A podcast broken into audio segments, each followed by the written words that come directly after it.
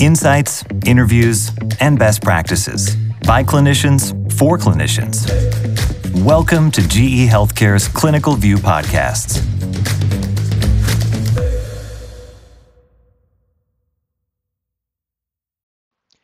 Hi there. I am Dr. Robert Bilkovski, and this is the beginning of a new podcast series on the topic of perioperative safety, where we take a look at concepts that apply to improving the perioperative journey, which include topics on intraoperative paralysis, the depth of sedation, nociception monitoring, intraoperative awareness, and others. More importantly, principles of a open quote systems approach, close quote, to improving patient outcomes will be covered throughout this podcast series.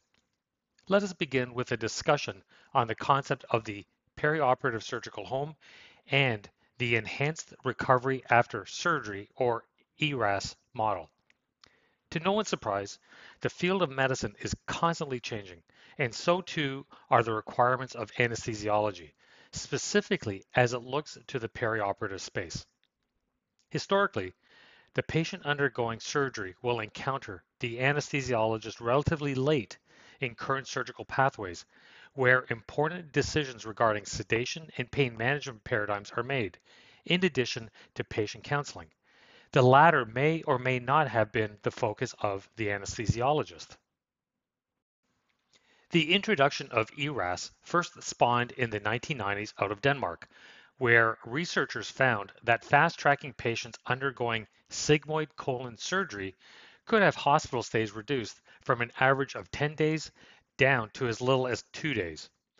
The principles applied in this study evolved to shape the ERAS Society, which was officially created in Sweden in 2010.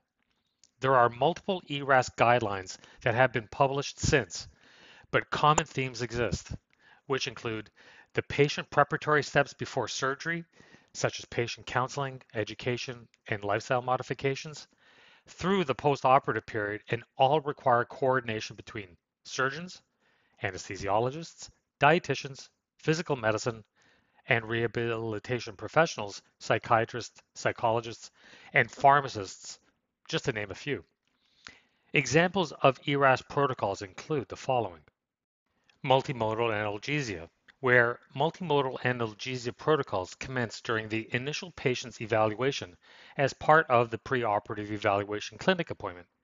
The preoperative evaluation also educates patients on different modalities that will be used during surgery and obtains the necessary informed consent for interventions such as neuraxial or regional blocks.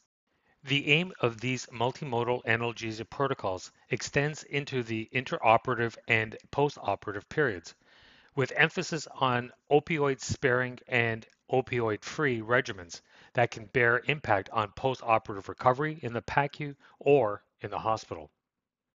A second example is goal-directed fluid therapy, where individualized goal-directed fluid therapy is a central element of ERAS in preoperative, intraoperative, and postoperative phases, with the goal being to maintain euvolemia, which is a balance between fluids lost during surgery offset by fluids administered, whether that is IV fluids, blood, or other products.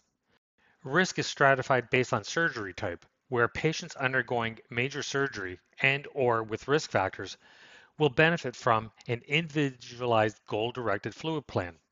Of note, favorable outcomes have been reported with use of goal-directed fluid strategies and have been shown to reduce morbidity, mortality, and lengths of stay in the ICU as well as the hospital.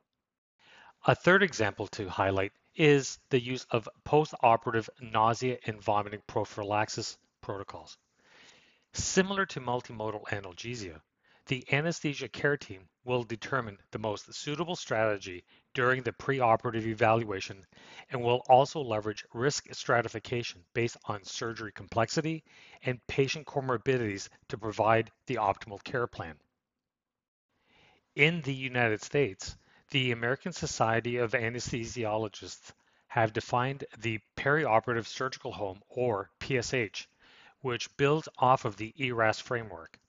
The PSH serves as a patient-centric, team-based model of care to help meet the demands of a rapidly approaching healthcare paradigm emphasizing value, patient satisfaction, and a reduction in costs. Just to reiterate, the goals of the PSH are to improve patient satisfaction, improve the quality of perioperative care, and reduce the cost of surgical care. A notable concern is the focus during the intraoperative period with the interplay between depth of sedation and blood pressure, which can result in the triple effect, where hypotension in the presence of a low mean alveolar concentration of inhaled anesthetics combined with a low sedation level is an ominous predictor of patient morbidity and mortality.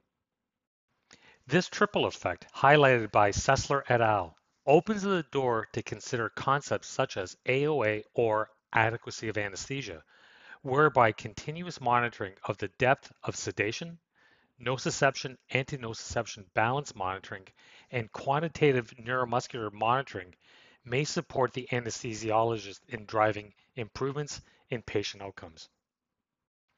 The study conducted by Vetter helped to shine a light on the clinical and economic outcomes that could result from implementation of the PSH construct. Their study focused on process standardization in the management of patients undergoing either total hip or total knee arthroplasty.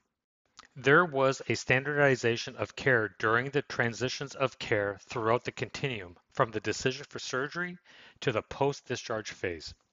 They coined the term open quote perioperativist who is an anesthesiologist that specializes in the management of the surgical patient through this continuum and was deployed in the study. The study was a two group before and after study wherein each group was observed for 24 months. The main variable deployed in the after group was the expansion of the PSH concept. The results from the study showed both clinical and economic outcome improvements, there was a 7.5% improvement in on-time day of surgery starts and a 2.2% reduction in ICU admission rates. In addition, there was a $432 decrease in direct non-surgery costs for total hip arthroplasty and $601 saved for total knee arthroplasty. These results help lay the foundation that structured operational efficiencies in the OR led by anesthesiologists that touch the continuum of surgical care can improve outcomes to the patient and drive economic benefits.